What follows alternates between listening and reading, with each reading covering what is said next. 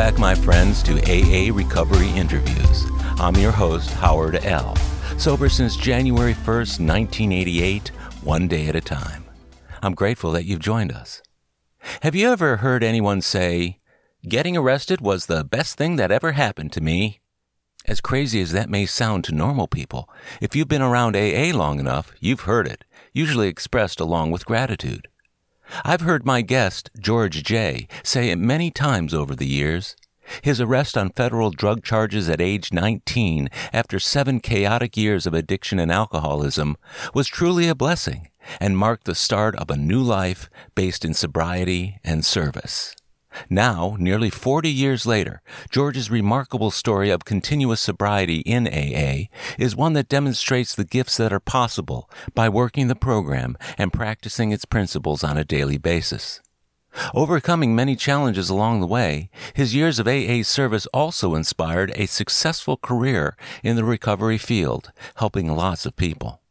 Still, his work in Alcoholics Anonymous has remained his top priority. I've witnessed that priority in action over the last 30 plus years, and George still inspires me and many others with his dedication to AA and his primary purpose of helping other alcoholics achieve sobriety. The next hour and 20 minutes is going to fly by as you listen to AA recovery interviews with my very good friend and AA brother, George J. I'm George, I'm an alcoholic addict. Hi, George. Thanks for being here today. You and I have known each other a really long time, and to kind of prepare people who are listening to this podcast for the first time, who may be hearing somebody's story for the first time, that's you. What advice would you give somebody initially before they listen? If you could tell them, now you're getting ready to listen to this, keep this in mind, what would you say? I, I would say to look for the similarities and, mm-hmm. and to have an open mind that you are hearing somebody share their basically their heart and soul. Mm-hmm. And if you can tap into the things that are similar or things mm-hmm. that you could maybe grow from or learn from, would be the way I would do it.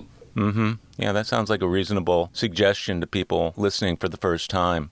I know you're coming up on a milestone this coming fall. Uh, it's amazing. Seems like just last year we were at your 35th AA birthday, but you're uh, coming up on 40. 40, 40 on October. It's October, October 12th. October 12th. God, that's amazing. Yep. It's hard to believe all the years that have passed by. And you and I have known each other a pretty long time now. Yeah. I mean, it seems like for years and years and years, we go to a lot of the same meetings together. Absolutely. Which I think really facilitates a good, a nice, close relationship. Yep. Your story I've heard before, and it's a great story, and it's it's very um, uh, enlightening about who you are. But it starts at a relatively early age, and uh, I wondered if you could kind of walk us through what growing up was like and how that may have contributed or led to your alcoholism. You know, I was the youngest of six children, mm-hmm. and I was probably five and a half years after the last one. So I may have been a mistake. I may have been a, a surprise. and so, and so, in some ways, I felt like I was a part of a big family, but in more ways, I felt like probably in some ways the only child. Really? Because, because as the siblings moved on, it was basically my brother and I. And then when my mm-hmm. brother left for the Air Force, you know, I guess I was 12 years old. And that's mm. kind of when the drugs and alcohol almost started. Uh, mm-hmm. And, mm-hmm. and so for me, you know, it's not the reason I'm an addict, but I think the spark that lit the fire was that my father who I was very, very close to, mm-hmm. super close to. I just thought he walked on water. Yeah. One Sunday morning, after cutting the grass, he came inside and said that he wasn't feeling well. And I went check on him, and he was in his bedroom, and he was talking weird. And I didn't realize it at the time, but he was talking about like his mom, like his mama. Mm. And instead of my mama. And next thing you know, I, I went to church. It's a small town in Louisiana called Lockport, Louisiana mm-hmm. 2,500 people, I think. Mm-hmm. And I was walking to church, and then while in church, the priest announced that my dad died. Oh, no. And so it was like really, you know, like shocking. Like you don't even know what to do when you're 12 years old. And luckily, my brother was in like three or four pews behind me, and had somebody Mm-hmm. tap me on the shoulder to like, come on, get out. Cause I didn't even, I mean, I was like, man, did he just say what he said? You know, Mm-hmm. God. Mm-hmm. And so he drove me home. He wouldn't drive me to church, but he drove me home. I guess he, he, he had a Special little, occasion. had a special occasion. Had a little compassion for me at the moment. Yeah. And, Yeah. you know, just as that happened, you know, they say when you have trauma, your feelings stop. So I think at that point, Yeah. my feelings stopped. But it opened the door. And the way it opened the door was that once he died, my mom had never worked before. She never even finished high school. And mm-hmm. so mm-hmm. she was a Cajun woman. And so she ended up getting her GED mm-hmm. and got her first job. She was a sitter at a hospital from 11 to hmm. 7.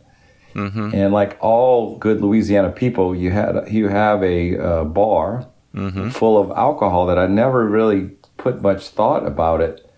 But when she was gone, and I would be afraid at night, and had friends over or whatever, we started hitting the bar, hitting the you know mm. trying different alcohol and. My mom uh, wasn't a drinker. Her dad was an alcoholic, so she had no idea the alcohol was slowly slipping away. Oh. And for me, it was that like we all talk about that rush of comfort, and so mm-hmm. I it was my security blanket living in a big house. You know, when she's gone from eleven to seven, hmm. and so I think it helped.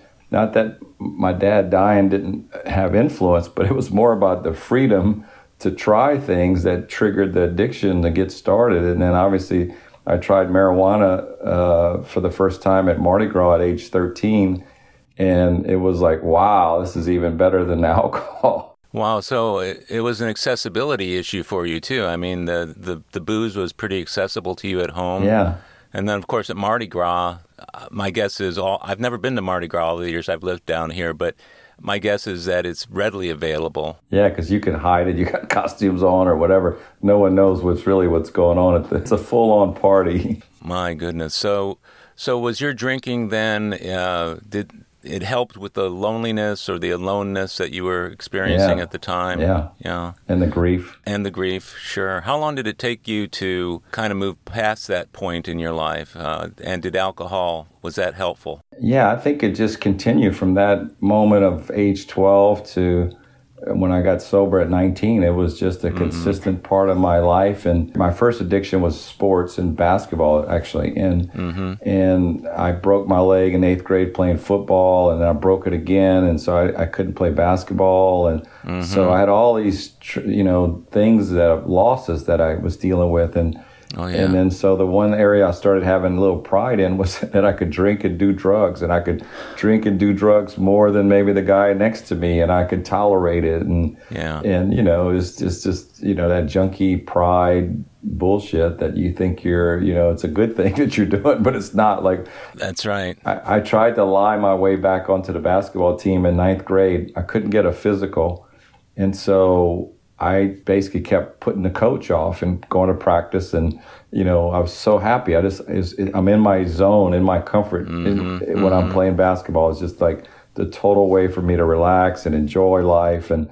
Mm-hmm. And so one day I was at practice and the coach said, Hey, I need to talk to you. And what happened is my mom happened to go to school that day for some trouble I was having with a teacher. And the coach said, Your son's doing so well. And she's like, What? She said, He's not even supposed to be playing basketball.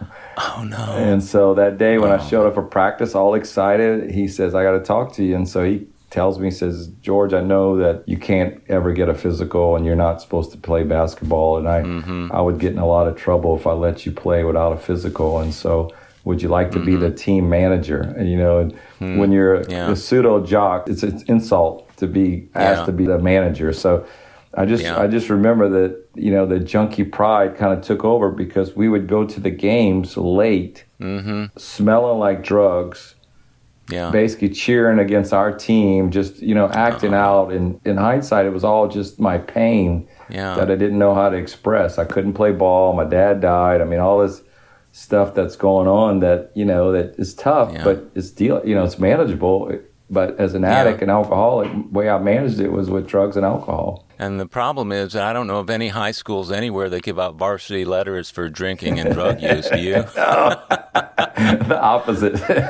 I can imagine that kind of teenage angst that you had. yeah. driven by having to be an assistant uh, manager on a team Mm-hmm. and having to watch them play the sport that you're desperately that you desperately wanted to be in. That must have been really tough. Yeah, so I said no way. So I just you you I went the opposite way instead of trying to be involved, maybe learning about coaching or doing other things. I was like, no, I don't I don't want anything to do with it except you know party and make a fool of myself.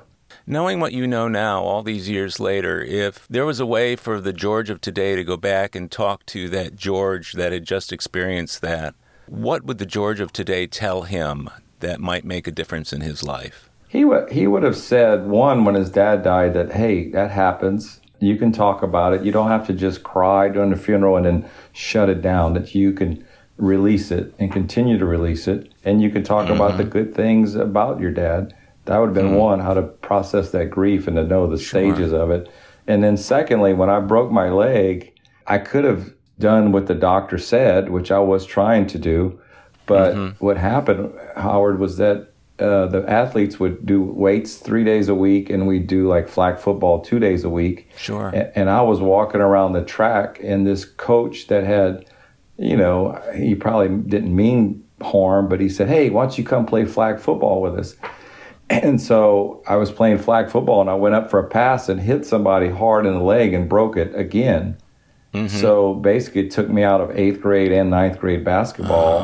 Whereas if I would have said, "Hey, you broke your leg, heal it, get your physical," you'd have been ready for ninth grade basketball. And so Yeah. the yeah. timing of it and, and just the lack of wisdom. Like if I if I could have told myself then to say, "Hey, tell coach that you know I love to play flag football, but it's not the right time." Mm, yeah. I think I would have had a chance to at least play a sport that I loved.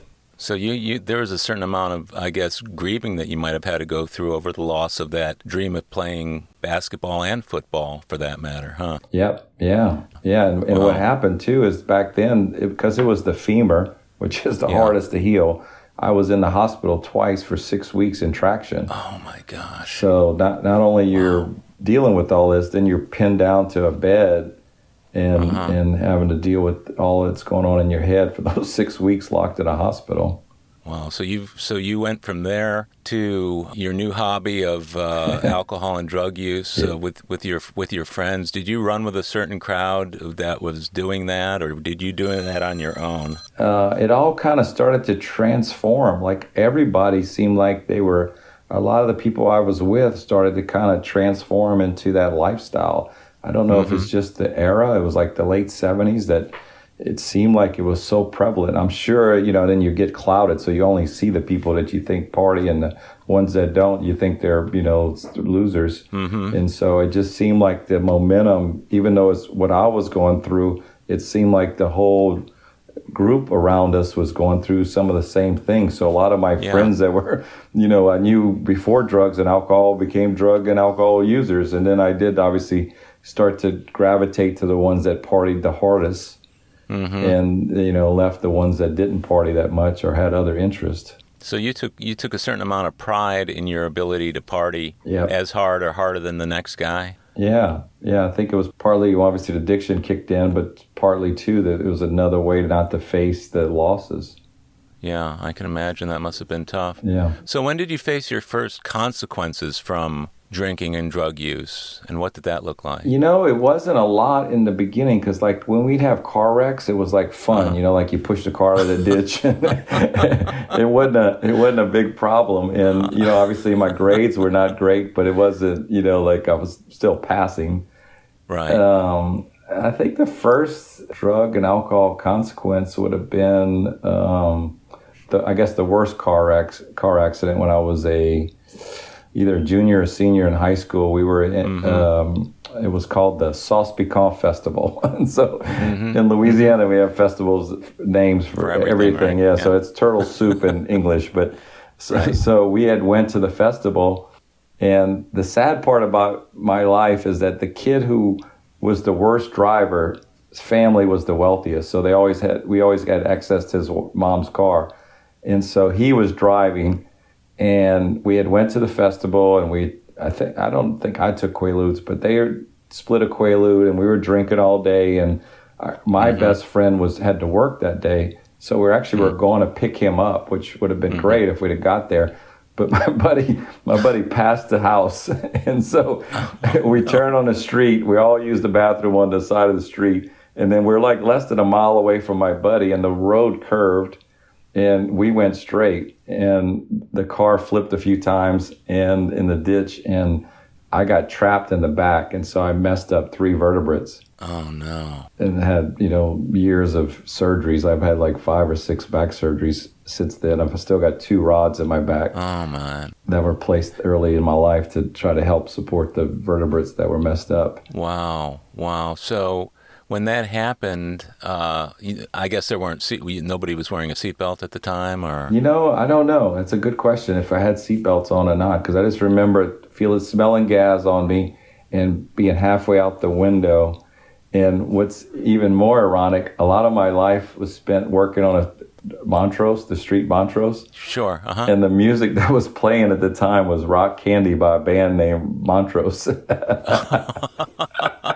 it's funny the things you remember. Yeah, that is that is. So the first major consequence was an injury, Yes. and did you guys get into trouble for that, or or was the injury trouble enough? No, I think back then a lot of times the, I don't even know if the driver got DWI, but it, for me, uh, because I was a passenger, I didn't have any legal problems, but obviously it was just uh-huh. the problems of the physical. Wow. So there you are back in the hospital again. Yeah. How long did you spend in the hospital that time? I think it was a couple, two or three weeks. They actually had to move me to the one in New Orleans. And, and what's funny about it, Howard, is that in the first two episodes of the hospital, a lot of cards, letters, you know, it was mm-hmm. pre addiction. And then mm-hmm. middle of addiction, very few cards, very few letters.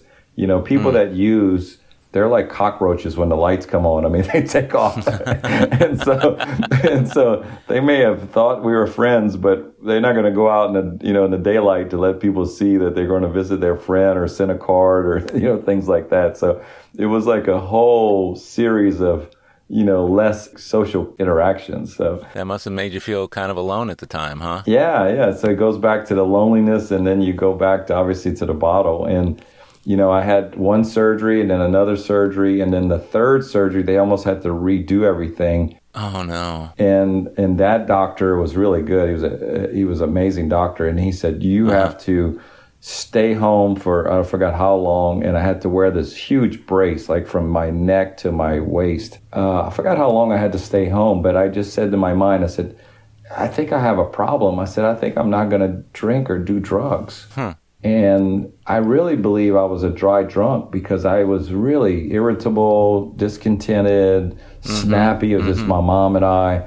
I think I think I drank, you know, Sure. a few long neck Dixie beers just to kind of take the edge off. But in my mind, I was being trying to be sober. Uh-huh. And then when I got out and was able to go around my friends when they were trying to pass the joint, I was like, no, I'm gonna, I'm staying Yeah. sober. And that didn't mm-hmm. last long because I didn't have the tools. I just, I don't know how long I even stayed without drugs. But eventually I, mm-hmm. I went right back. And as we both know, the progressiveness gets worse. And Yeah. so even though I might have been off the grid for a couple months, I was still Yeah. off to the races. All of this happened, the surgeries, everything else, before you were how old? I was 17, I think, when the act, the surgery started. 17. Okay, so you had a couple of years before you actually got sober. Yeah. What were the last couple of years like for you, and, and where was your bottom Yeah. that finally boosted you into the program? Yeah, you know, it's interesting. Those years were like such a fog because you're so far into it. You know, it was just hmm. concerts and partying and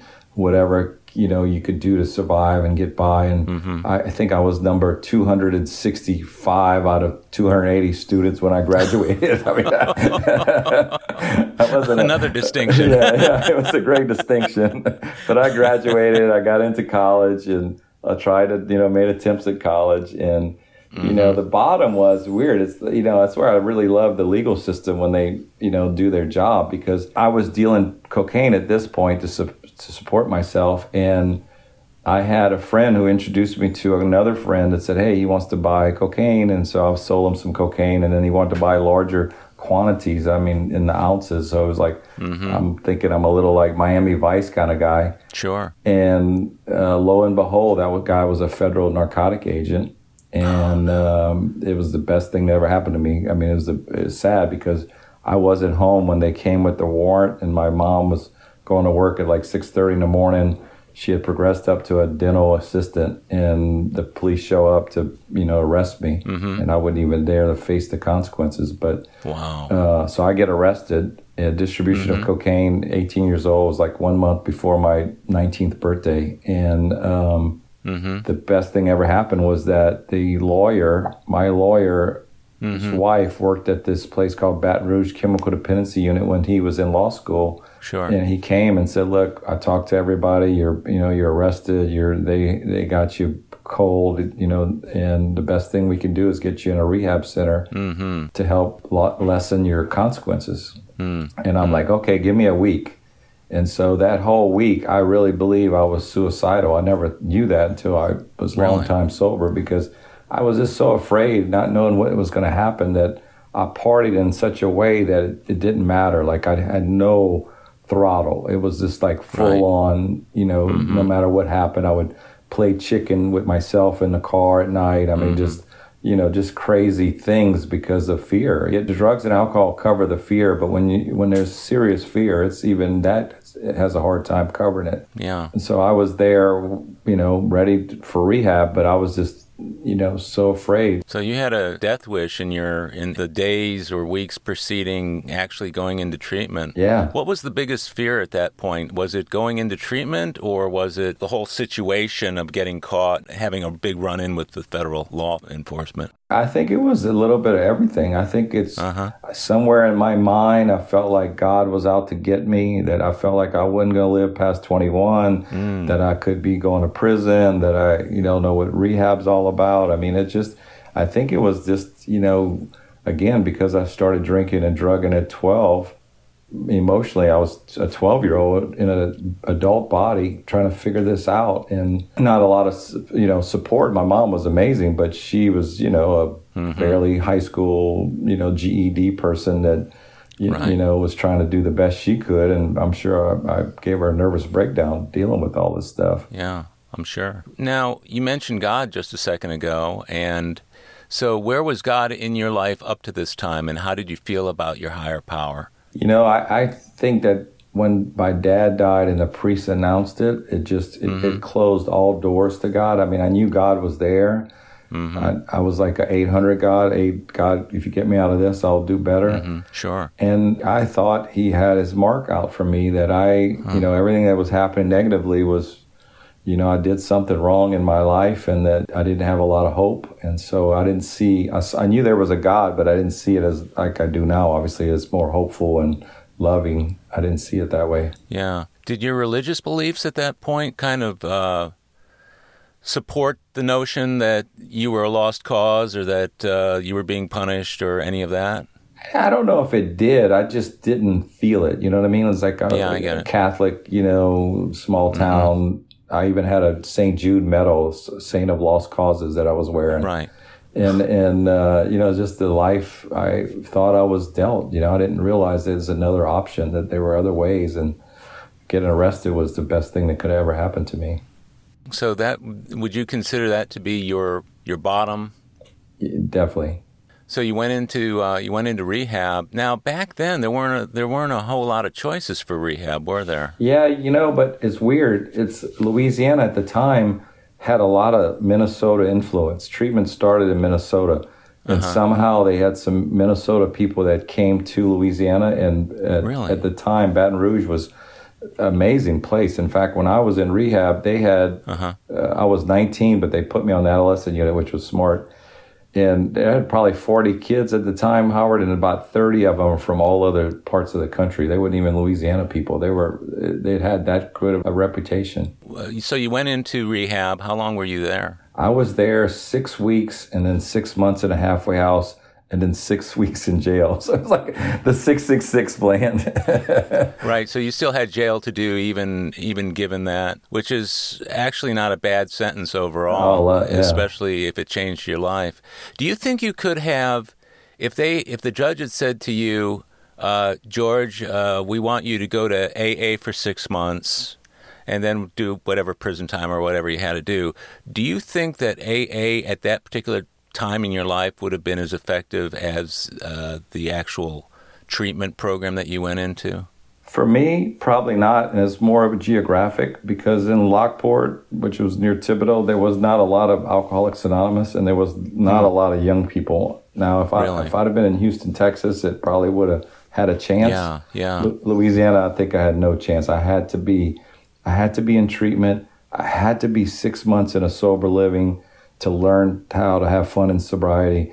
I had to do a little jail time to get more gratitude. I mean, I, ha- yeah. I, I think all those things were meant for me. Like it meant it was part of my destiny to to accept recovery. Seems like that whole you know six months, uh, six weeks in treatment, six months in halfway, and then six months in jail. Six weeks in seems jail. bad. Yeah, it seems bass backwards to me because you'd think that do jail first because you've got all the negative stuff going on there, and then go into treatment, then go to halfway. What was your what was your jail time like? Did you feel like it was starting to undo what had been done for you in the previous six months and six weeks? No, it's it's it was not at all. It it, it was like a Mayberry RFD jail. I mean, it's it was two jail cells, and it was actually you and Otis, huh? Yeah, me, me and about twelve other Otises.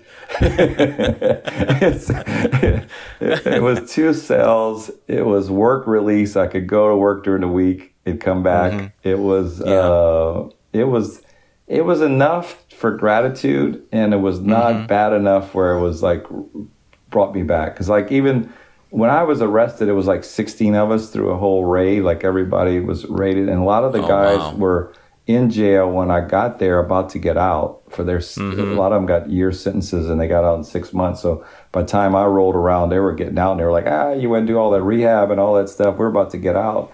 But I did feel like I had enough of the sobriety to to make a difference. You know what I mean? Like I, I felt yeah. enough strength to be able to go through it and do the process. And there were a lot of people outside in that met me through my recovery, including the people that ran the sober living that were contacting the judge and and pushing for me to get released. And that's actually why I got released in six weeks instead of six months.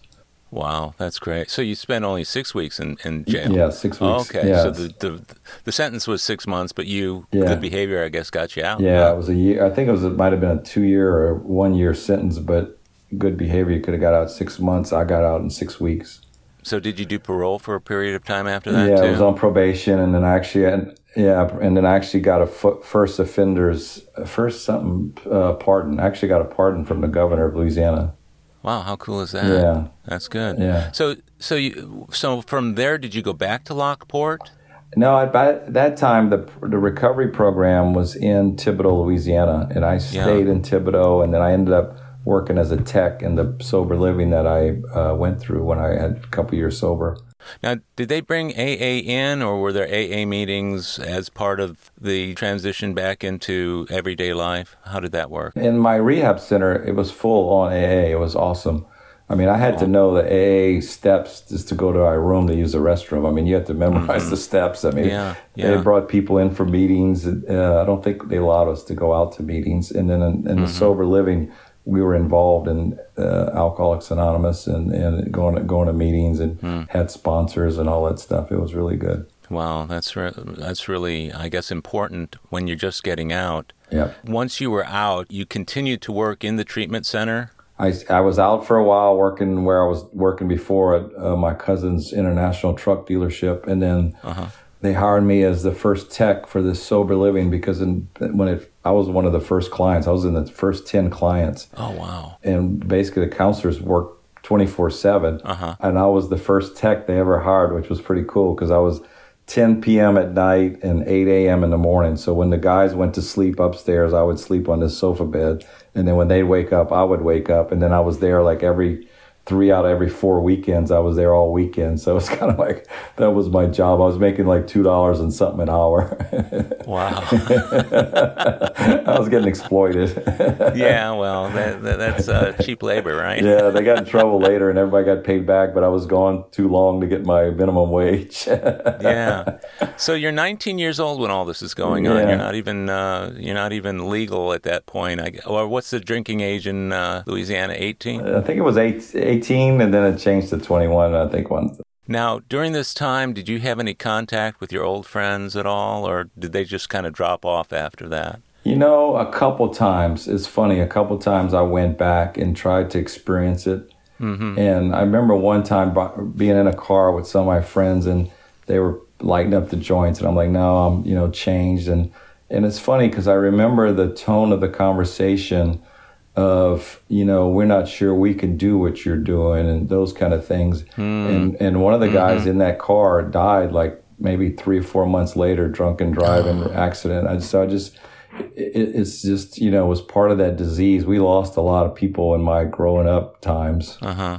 Yeah, I guess that must have been uh, tough to have to see people continuing on with that. You knew you had to continue to do, staying sober and staying clean. Yeah, that's what, yeah, and it's so good about the sober living because learning how to have fun in sobriety and being around other people my age mm-hmm. made such an impact. I mean, like my roommate for many many years was a guy that I met in treatment. We went to the same sober living. Mm-hmm. We're still friends today. Mm-hmm. Uh, you know, I mean, those relationships go date 1982, 81. You know, I mean, they're they're long term relationships, and that's what happens in sobriety. I think you you live longer, obviously. Sure, of course, yeah. You're not doing crazy stuff, but then Right. you have good, good. You know, you make good connections, and we we learned about fun and sobriety. That was the best thing I could ever do. We played softball. We we had a uh, one of the counselors got married. I always tell this story, but he got married, and and they had a big camcorder Uh-huh. recording. So all the guys in the house, we were called brothers.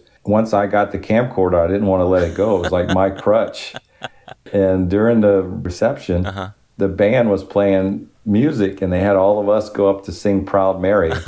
and I can't sing for anything, but once I got up there to sing, I saw that everybody was into their own world having Yeah. fun, and it didn't matter. And that's it was like a turning point for me to like I didn't need a camcorder. I can have fun and not care as long as I'm not hurting anybody. And that's what they were preaching to us. Like you could have fun, Wow. just don't hurt anybody. And so it was Yeah. like a breakthrough in that moment. What a stark contrast to all those years that you felt alone. Yes, absolutely. Pretty amazing. Did you get your sponsor while you were at uh, in treatment or at the half at the halfway house? At, yeah, I was. I got a great sponsor that you know was with me the whole way, and Mm-hmm. the day the day I was leaving the uh, the sober living, uh, this guy pulls up and he's kind of got long hair and a little Chevette, Mm-hmm. and uh, he I'm walking out and he's walking in and I'm like, hey, you're a new guy. He said, no, I'm coming to work here.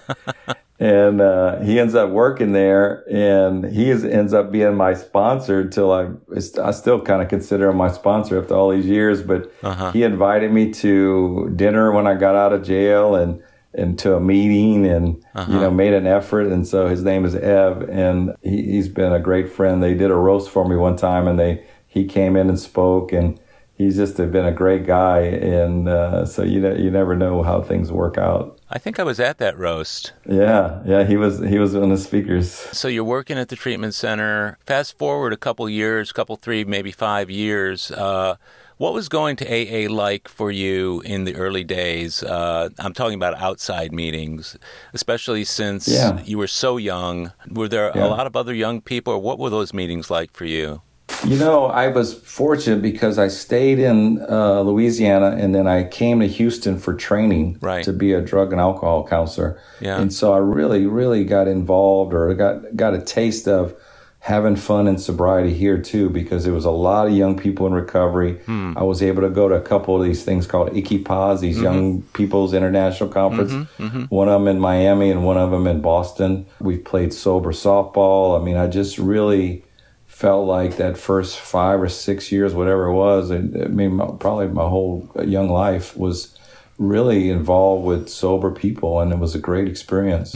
So during a really pivotal developmental part of your life, you were around sober people, and the thing that you said about having fun, uh, I've always felt like we go to AA to get sober, but I think we stay for the fellowship. Yep. You know, we are not a glum lot. We absolutely insist on having fun. Yep. Everything you've said about the positive experiences you had in AA seem tied to that very thing. Is that a pretty accurate statement? Absolutely. It was so critical for me. If I would not have had fun, I would have not stayed sober. Yeah. I mean, the meetings are great, but you're, I can have an amnesia the moment I leave the meeting. But when you're having fun and you're having quality of life and you can trust your friends and, you know, and the people you're around, it just is a good feeling. And I, I just, you know, I wanted to do better. I wanted to stay sober. I didn't want to uh, dabble with a, a different lifestyle. Hmm.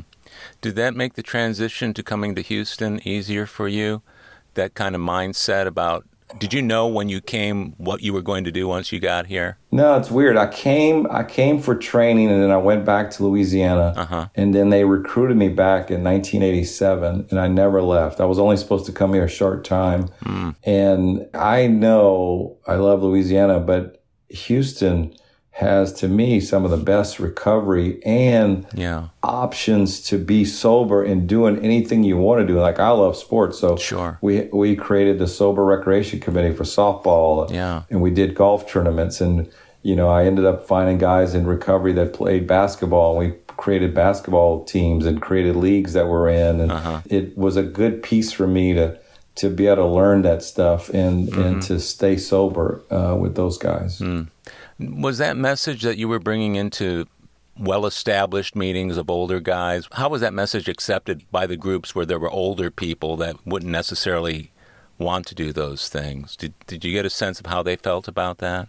You know, you know, I felt like I've been blessed by finding some of the right meetings, mm-hmm. and even when I was younger, I think the older people, a lot of them, you know, saw us as a novelty because you know, it was it wasn't as many young people as there is today. So mm-hmm.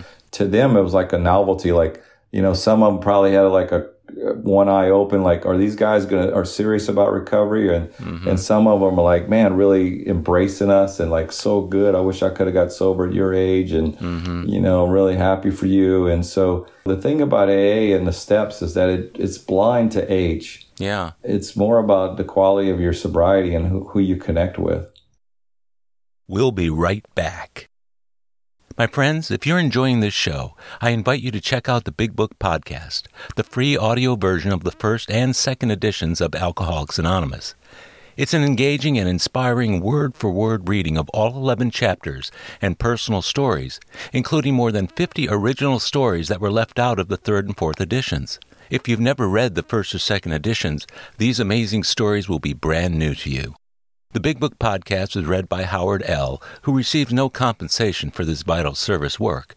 Subscribe to the Big Book Podcast on Apple Podcasts or wherever you get your podcasts, and search for Big Book Podcast. You'll know you've arrived when you see our logo, a first edition Big Book wearing headphones. Or you can visit bigbookpodcast.com and listen there, and share it with your friends, sponsees, and anyone you know who has a desire to stop drinking. It may be the only version of the Big Book they ever hear. And we're back. You know, I've been doing this Big Book podcast where I where I read the first and second editions of the Big Book. Going back over those stories, it seems like 80% of the people there are ancient. There's many more stories in the third edition and in the fourth edition where you feel like these people are considerably younger. Even Bill Wilson himself, although we know how old he was at the time, just because of the history of AA, everybody seems that much older. Yep. And uh, whenever it was I came in, I used to identify myself. I'd say, My name is Howard, and I'm an alcoholic and uh, addict. Yep. The andas. Uh, some of the meetings I went to, they didn't like that a whole lot. Right. They didn't. They felt like if you're an alcoholic, you're welcome, but if you're an anda, then maybe you need to find something else. Did you encounter much of that? I saw a little bit of it. It's amazing how it's mellowed out. Like it seemed like it was like ten years ago that the people were on a big kick about it, mm-hmm. and and trying to isolate people that did drugs as well. Mm-hmm. And I think it just became more mainstream. That and like for me, drugs and alcohol, I think get you in recovery sooner Yeah. because it's so erratic. Uh-huh. If you're just a drinker.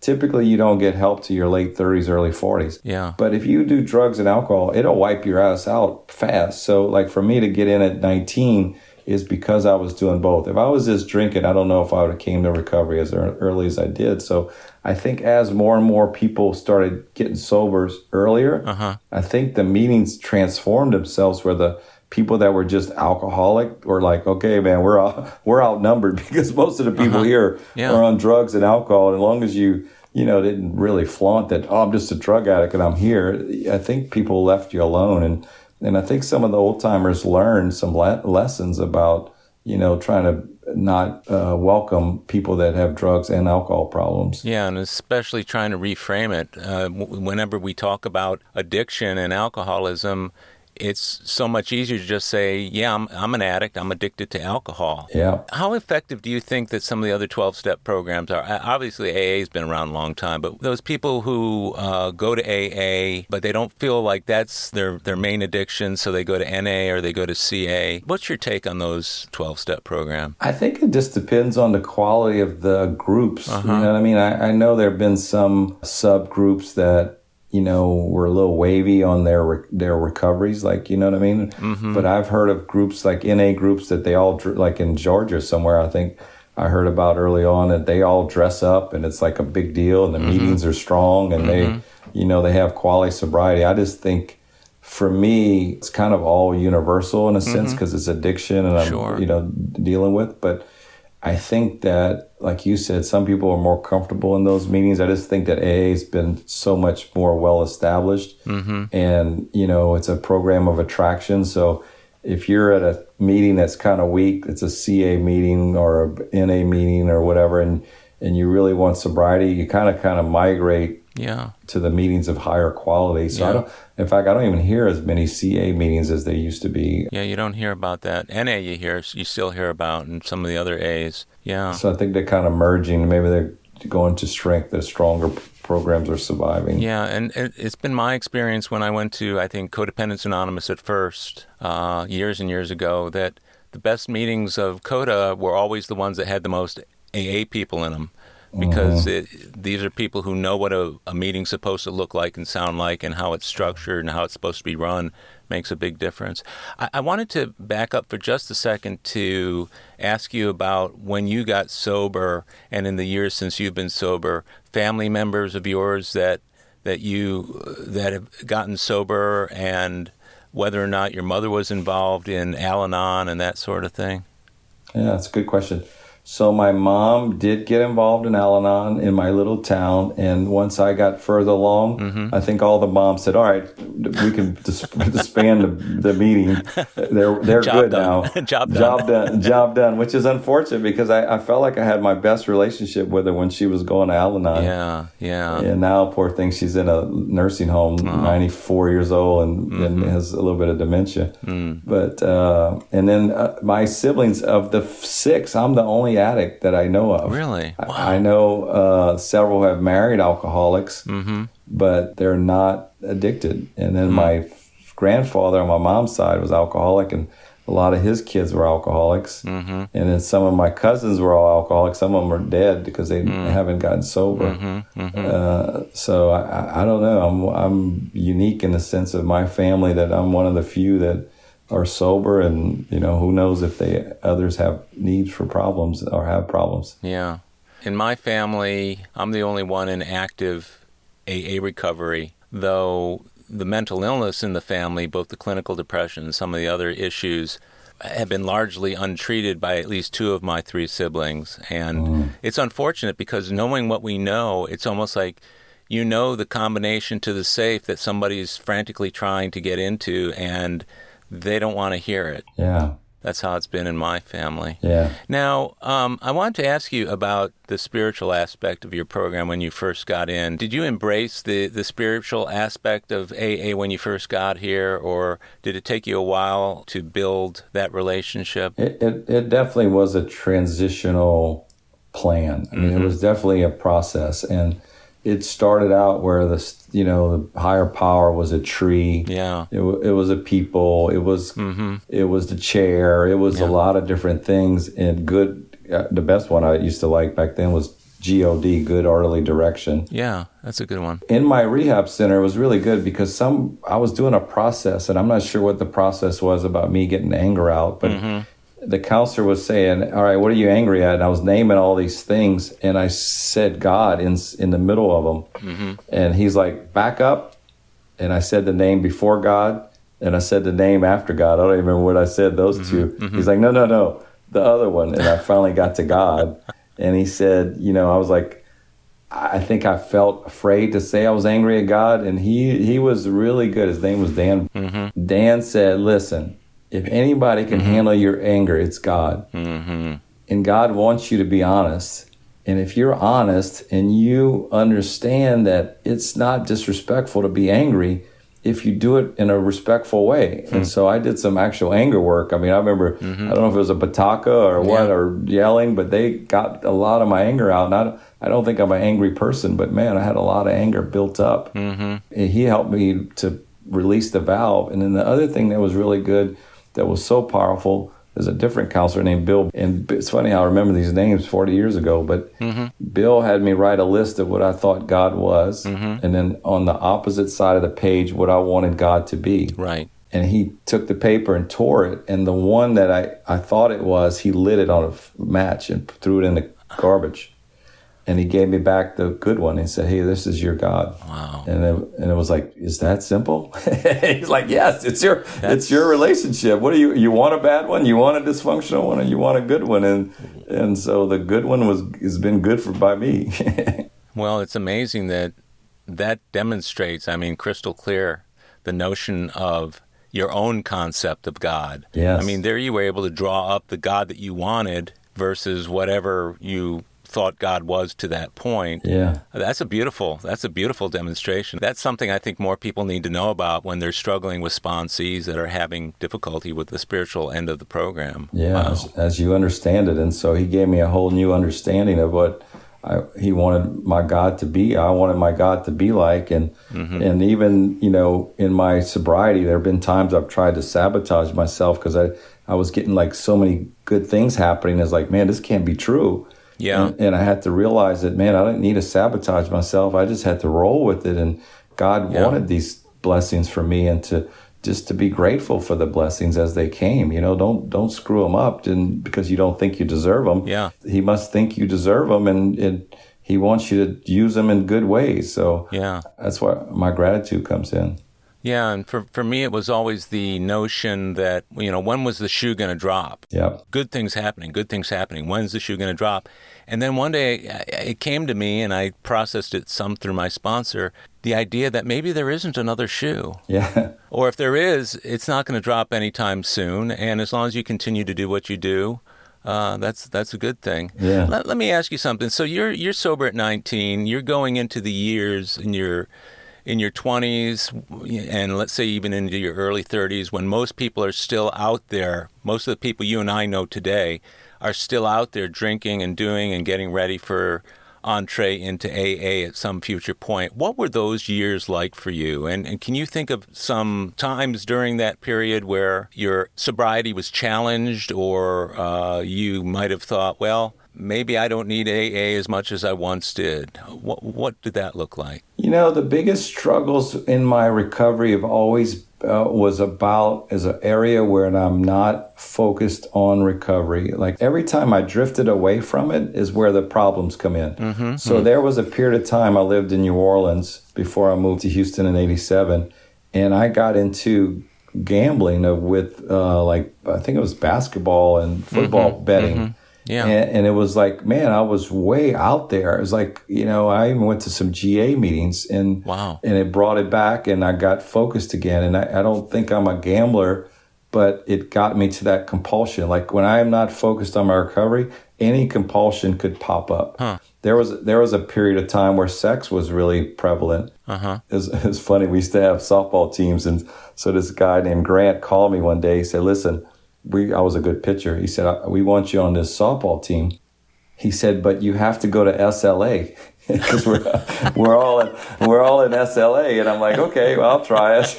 and so I went to SLA for a while, and it was helpful because I was probably you know sober and a little crazy in the sex area. Mm-hmm. And so it it's like if you're for me and everybody's different, believe me, I don't want to take anybody's program, but Sure. Yeah. for me, if I'm not spiritually fit in my AA recovery, I am prone to go any which way that's out there that will get me to distract from my relationship with God, helping others. So if it's gambling, sex, food, whatever it is, I can fall for those things. So I had those periods of time where I was not fully engaged in my recovery, and those are some of the problems that I had. Yeah, I know a lot of times people say, well, if you're having problems with that, just redouble your AA program.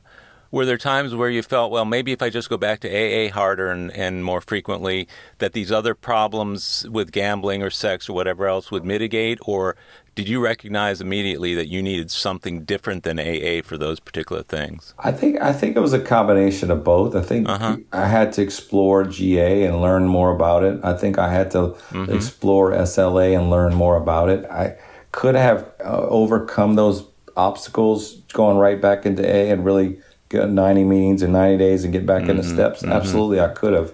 But I think Yeah. the ability to um, you know get to learn more in those areas and how it impacts me and what the balance needed to be in my recovery in those areas because obviously you're always around it. Mm-hmm. I think it was important for me to explore it. Hmm. Hmm. And, and if it was a stronger problem I, I might still be in sla or still be in ga but i think learning about it and then redoubling down and focusing on my aa recovery allowed those things not to be an issue. I mean i don't have those issues at the moment It's interesting when you come across people, or whenever it is I come across people who identify some other addiction in addition to their alcoholism and come to me and say, I think my real addiction is over here when they've firmly established that, that they were alcoholics. Yeah. And they want to move away from AA to spend more time in those programs to the exclusion of what they still need Yeah. from the AA program. Yeah. Have you noticed that over the years? Yeah, yeah. I mean, it's it's it's a tough situation because you know they don't always realize. It, I mean, not to say those programs are easier or different, but to me, alcohol and drugs will you know I'll I'll die a lot quicker going out and alcohol and drugs and doing mm-hmm. other stuff. And and mm-hmm. it scares me when they get that way. And it scares me when people get a little bit of sobriety and they quit working their recovery and they you know, then they start to have serious problems and, you know, they come back and they've had divorces and different things. So mm-hmm. I think it's mm-hmm. the best thing I could ever recommend to anybody is just the consistency of the balance of AA, even if you have other issues, to, keep that balance between all the recovery programs if that's what you need. Sure. Well, turning back to your 20s and 30s now, because we're, we're still talking about the first, say, 10, 20, maybe even 25 years of your sobriety. There's a lot of time to talk about here. Yeah. Uh, you know, that's a hell of a long time sober, long almost, life, almost, yeah. almost 40 years. Can you think of some milestones for you in your sobriety? Either some of the gifts or some of the great challenges that occurred during those couple of decades? Yeah, no, it's been great. A simple one that I thought about earlier when I didn't think I'd live past 20. The first couple years in sobriety, I was like really scared that I would die sober right away, you know? And so w- one day I was in an A meeting and I saw my lifeline and on my hand. I'm like, oh, I think I'm going to live.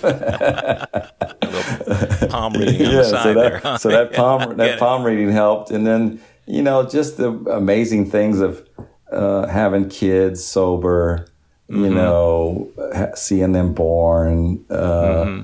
I was fortunate to have a great business where I had great people I worked with for twenty, Sure. Mm-hmm. almost twenty years that I sold, and you know having the freedom of you know going from being poor to having a little bit from selling the business, and then Sure. you know, unfortunately going through a divorce because, uh, you know, may have had too much focus on business and other things that took, took the toll on that marriage. How did that strain your AA program? In what ways did the divorce impact it? You know, I think it, it helped and hurt because one, you're kind of embarrassed by it that you're going through it with that much sobriety. Mm-hmm. But on the other hand, there was a lot of guys uh, that stepped up that kind of reached out to me and said, "Hey, man, you know, we've been there. We know, you know, here's some, you know, guidance and support, and I could bounce things off of." And you know, scary times because you just don't know what's going to happen, you know. And I was selling my business and getting divorced at the same time, so my whole life was in total transition. Mm-hmm. But the consistent thing was that I stayed involved in 12 steps and it, it got me through those tough points. Yeah. I had an amazing sponsor that worked with me through all that stuff. Mm-hmm. You just mentioned you felt bad because a guy with all this time, you know, having to go through a divorce. Do you think that's pretty a pretty common thing for people to look at some some of their their failures while they're sober as being about their program when it's actually about something else and their program is ac- actually there to help them? Yeah, no, I think you're right. I think it's easy to fall into that trap where you think, "Oh man, I'm not doing a good enough program," mm-hmm. but it's actually the opposite. The program is there to support me mm-hmm. through those obstacles. You know what I mean? Like they, it's been a wonderful um, support. I feel for the people that actually don't have AA when they go through tough times because they don't have as many opportunities to share. They may have a few friends they could share with, but for us, it's mm-hmm. like, man, I could go to any place any hour and go and say, you know, or find somebody yeah. that's been where I've been that I can share mm-hmm. with. So mm-hmm. I, I, think it, it is more of a blessing through tough times. So, how many years into your sobriety uh, was it before you got married and then the divorce? Uh, I was late. I enjoyed being single. I, was, I was probably uh, shoot. It's uh, my daughter's sixteen, and we were married a few years before that. So 18 minus, I was about 22 years sober when I got married the first time. Wow. Mm. And so mm. I had a good run there. mm, thought, yeah, I'll bet. Actually, I thought I was going to be single. In fact, I was, I had a, friend that was an architect and we designed this super cool single bachelor hood, bachelor pad. what did that look like? it was awesome, man. It, the showers had the poles in them. I mean, it had a lot of stuff.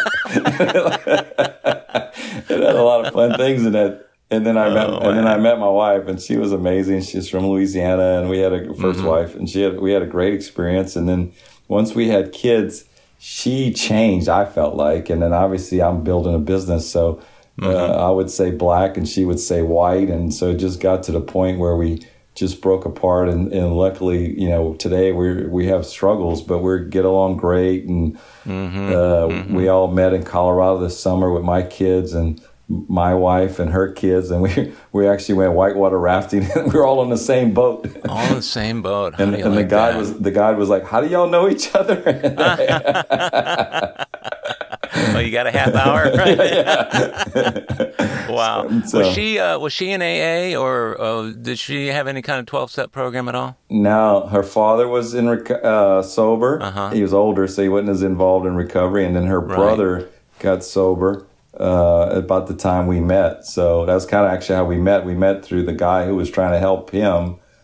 Uh, thought we would be great together, hmm. and and that's how we met. And and we had twelve plus years. So. Uh, it, was hmm. a, it was a good marriage and, and just you know had some struggles at the end and, and but gave me two beautiful children that I, I have no regrets about. Mm-hmm. And how old are they now? 16 and 13. 16 and 13. Wow. So you're dealing with teenagers right now. yeah, it's a lot of fun.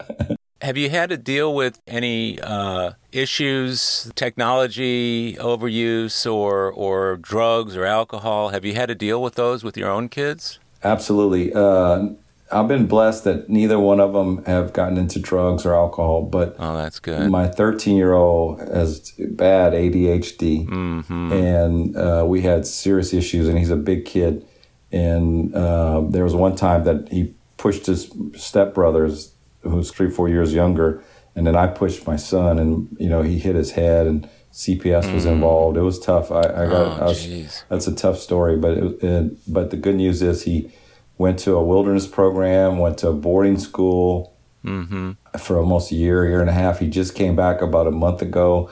Yeah. He's, he's doing amazing.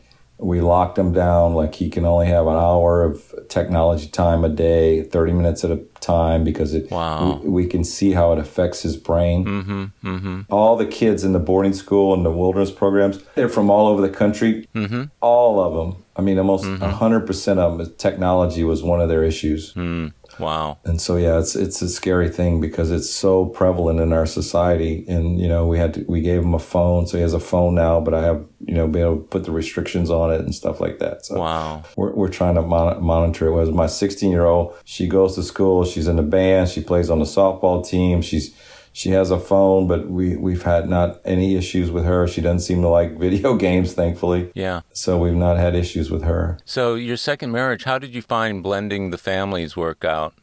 It's you know it's it was some challenges, but the kids seem to get along and, and that's uh-huh. been helpful. And to me, the challenge was more about them feeling comfortable, mm-hmm. you know, and how I brought my new girlfriend into the world with them mm-hmm. and then how they felt about her. They, they had some struggles with my wife, obviously, mm-hmm. at times, and, and, but it seems like it's it's leveled out, and they're all kind of on the same page and, and trying to include each other and you know respectful. But there are times that you can see where she has kids that want to migrate to her, and my kids want to migrate to me, and huh. and and she her two of her kids are younger, but they nine year old's been with me. I've known him since he was like six months old, uh-huh. and I coach his basketball and stuff like that. But you know, still that's their mom, and and he calls me dad. But if they had to make a choice, they would lean to her. Maybe he would lean to me whereas mm-hmm. her daughter would definitely lean to her and then my kids i think would obviously lean to me so it's the it's the challenge of a blended family is like how much do you force your kids onto the stepmom and the right, step parent right. and vice versa mm-hmm. and so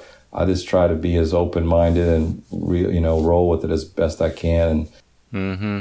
I was curious, and I've asked several of the guests I've had on the show this before, but uh, in what ways has your AA program informed your role as a parent? You know, I think it, one, I love that my kids have never seen me drink or drug.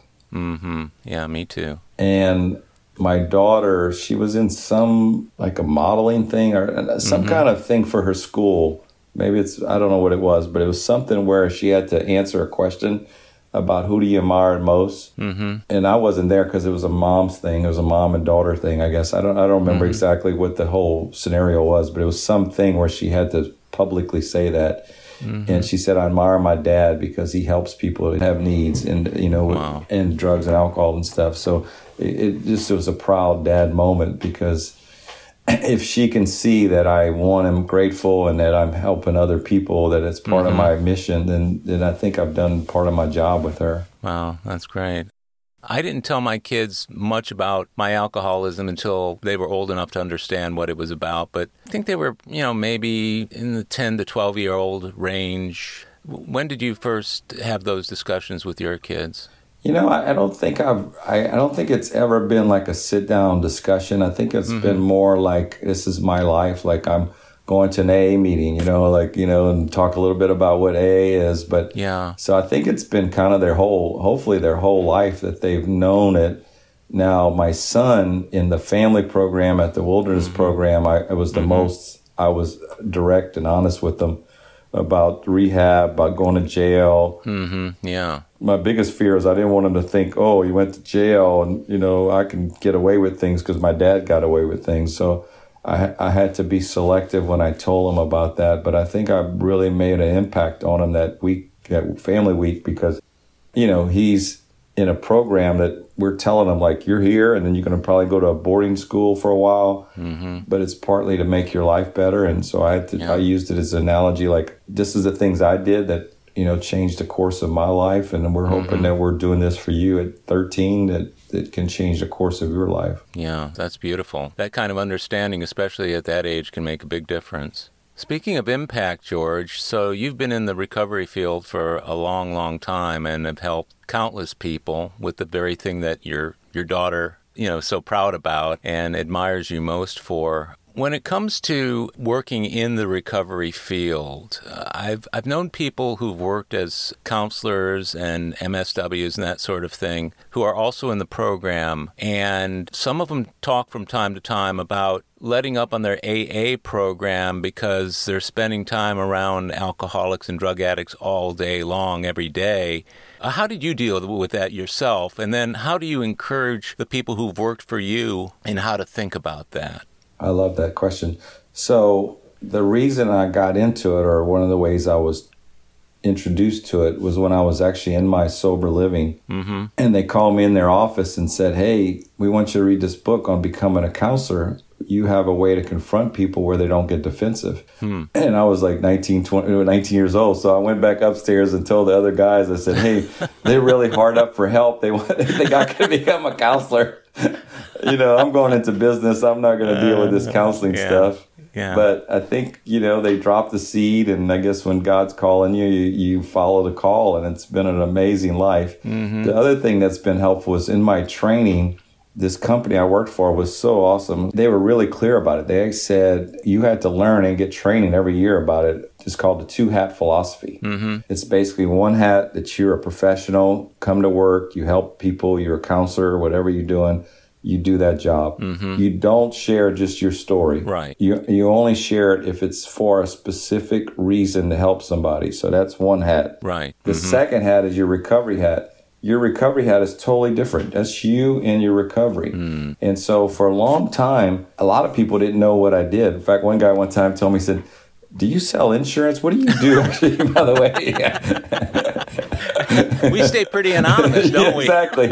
So I purposely, you know, it worked really well for a long time, and then it kind of gets it got hard where the people. Uh huh. I don't ever say what program I work for or what I do. It's like other people might say it, but I try not to go to meetings to talk about what I do for a living. And uh, I could talk about some issues around what I'm doing, but it's very generic. It's not specific. My biggest gift to people is to, that work in the business that says you have to keep it separate or you're going to burn out. Mm-hmm. And I did burn out for a while, not doing it right, like not doing it fully. You can't tell your story so many times. You get your energy taken from you because you're giving it and you're not getting it back by not going to meetings. We had to add, actually add the in our application by law. You could do it. No other, not many other industries could do this, but we had to add in our application about your sobriety date because Really? Wow. we had some young uh, techs that were sober and then they realized Uh-huh. they, they could drink socially. Ah, And so they started drinking, and we couldn't just fire them for drinking or Right. doing being out in public drinking. And so we had to put that you have to proclaim you're in sobriety, so that if that did happen, we had rights to terminate. Because it's a very tricky s- slope. Because if you quit going to meetings, which we can't really mandate they go to meetings, but if you don't go to meetings and you relapse and you're working and you're doing your job and we don't can't tell and you know eventually we'll probably tell but mm-hmm. if we start to see signs then you know we want to pull that trigger as soon as that relapse happens and it does happen. It's no one's immune because most of the people in the in, drug and alcohol industry that's crazy enough to work in it is people that are in, in recovery Well, that's an occupational hazard, though, isn't it? absolutely Having to sit there all day and interface with people who aren't as well as those who are sitting in your AA meetings and aren't as honest and open and everything, and they're fighting to not get sober. yeah Uh, that's got to be tough. Yeah, that's the message. I had one lady that, man, she said, we confronted her. said, look, you're having issues. You have to be going to meetings or whatever. Like, she said, oh, no, I, I, I have my church. That's a lot of times when people say that. Mm-hmm. I said, you may have your church, but you need your recovery. And luckily, she ended up resigning. Mm-hmm. And, you know, years later, she embezzled the drug and alcohol chapter's money because she was the treasurer. And it hmm. ended up going to jail Oh, for that. goodness. And I think it's because I don't know what her, her addiction was, but she quit going to meetings, and it's the exact purpose. Like people say, I'm always around it, or I have my church, or I have this. They have all these excuses. But to me, when you're in the field, you actually should go to more meetings. Yeah. And you should go to Al Anon too, because you're around alcoholics all day, working for them, with them, and working with the patients and working around them. Yeah. You're talking about two hats also, which Yeah. Kind of lends itself to a follow up question to that.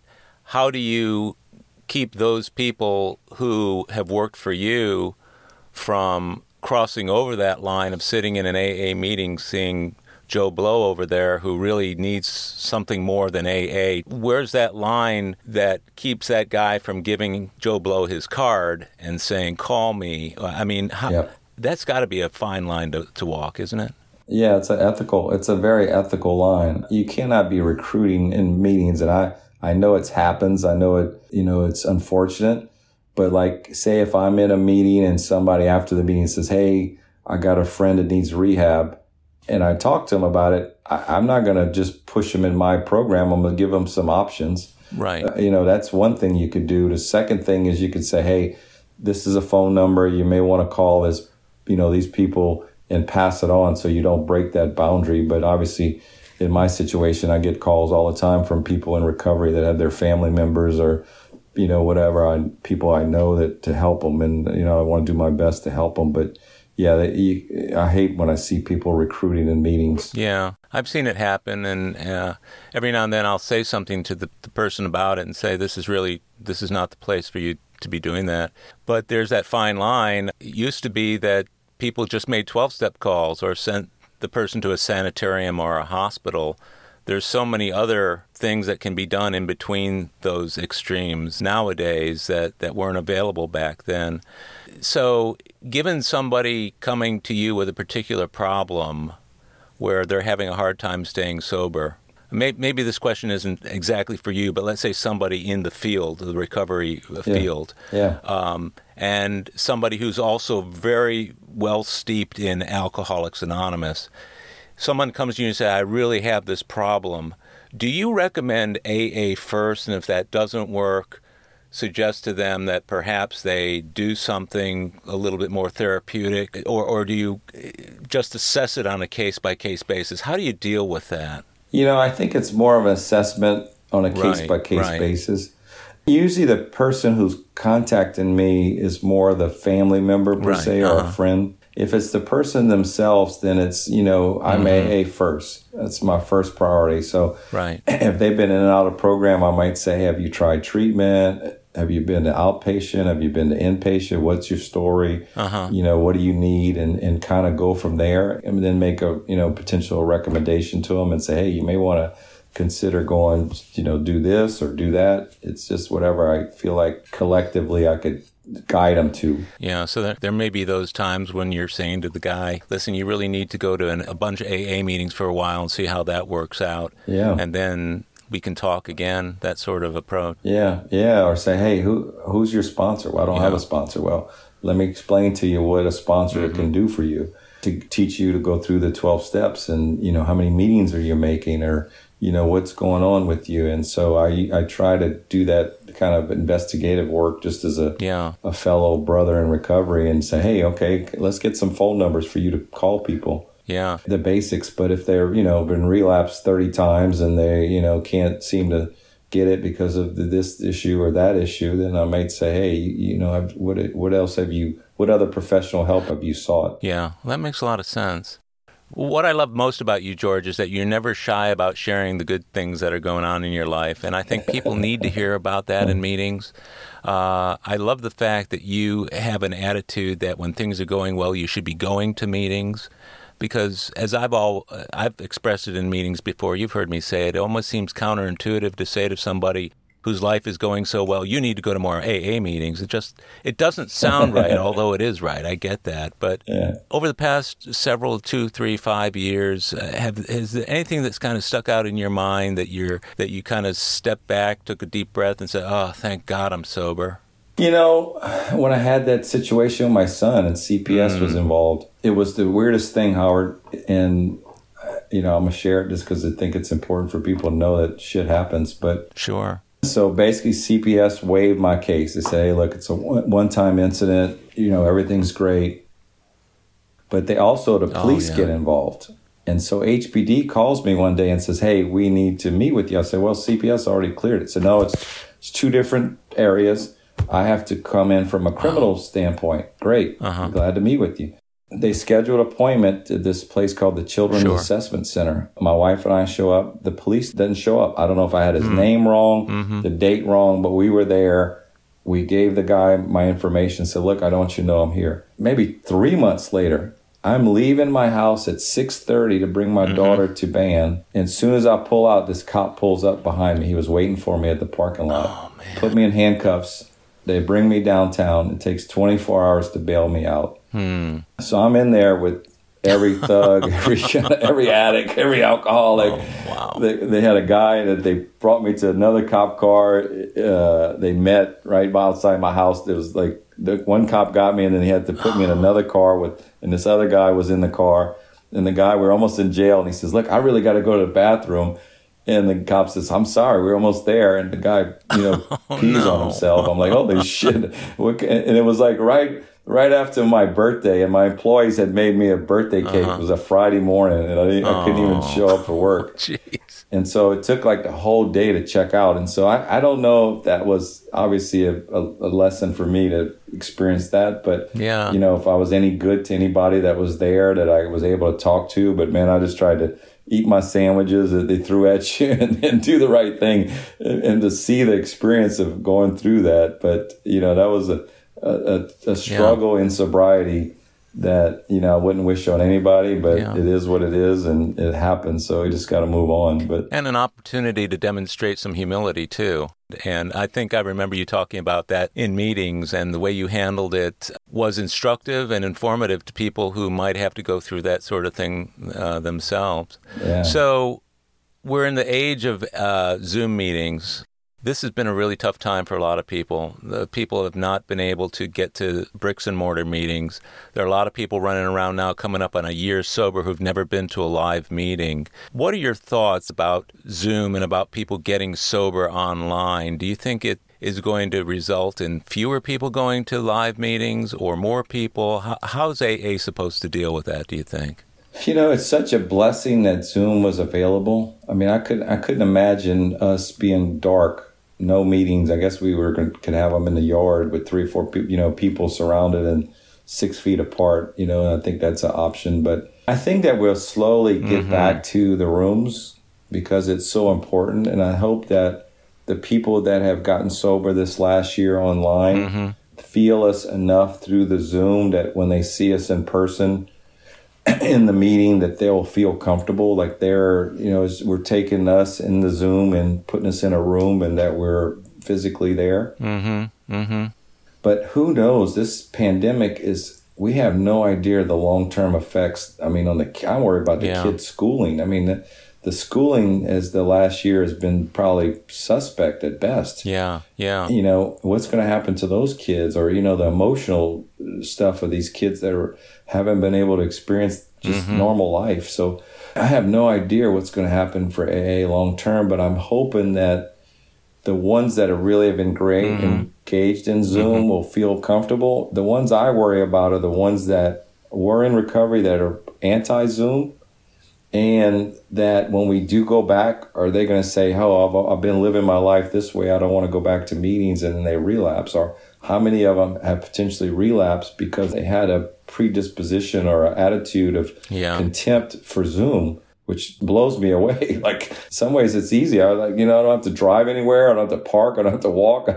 Well, you know, and to me it seems like, and, and I've thought this during this this past year, is that saying that you don't want to go to a Zoom meeting because it's it's a Zoom meeting is like saying you don't want to go to a particular AA meeting because it's in a certain kind of building. I mean, it's like it's not about the format; it's Yeah. about what's going on inside. Yeah, and I love that you, especially you and some of the other guys, have said it's an you know it's an opportunity to go all over the world to try any kind of meetings. I, I mean, Yeah, when I was chair for Tuesday noon, I was like, I want to have people Yeah. I know in recovery yeah, from all over the world come in to lead, and it was a it was an awesome experience because if you think about it, if if you've been in recovery long enough, you'll meet people from all over, and you can't share a meeting with them necessarily unless you're visiting them. yeah, And and so with Zoom, we've been able to cross some barriers that we may not, be, you know, be able cross again. Yeah. That's been really helpful, especially since the international convention Yeah. up in Detroit was canceled. I was Yeah. all signed up in the main hotel, and uh, I was really pumped up about it. And when it got canceled, it was Oh. heartbreaking. But I've gotten to meet people from all over the world on Zoom, and Yeah, uh, you know, who knows? Maybe I'll see them at the next uh, at the next international. yeah. Well, is there anything else that you'd like to just say about uh, your life in recovery before we close things down here, George? No, it's like the Yeah. movie "It's a Wonderful Life." Yeah, His name was George Yeah. Bailey. I love that movie. It's one of my favorite movies. It's like you know, if I was dead, I would have had none of these opportunities to meet people like you and yeah, to have the sobriety I've had and the the gifts I've been given. So yeah, this is all like borrowed time and. yeah. You know, I need to enjoy my life and, and the Yeah. times I have on this earth and hopefully make a difference. And so pass the tradition on of, you know, doing what's best for recovery. Yeah.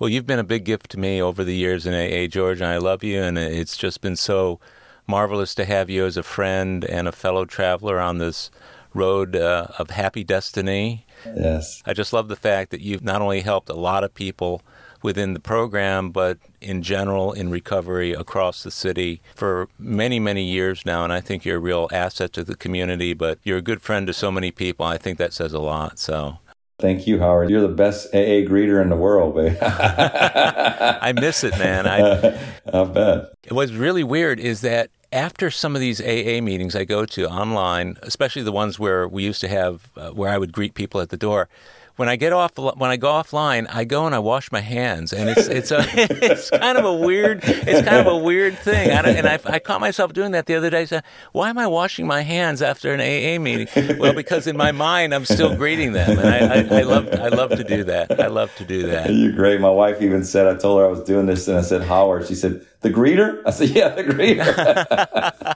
well, I love doing it, and somebody's got to do it, and I feel very blessed to be able to have the opportunity Again, thank you for doing this today, George. I really appreciate it. Thank you. Well, my friends, that's it for AA Recovery Interviews. I'm thankful you've tuned in.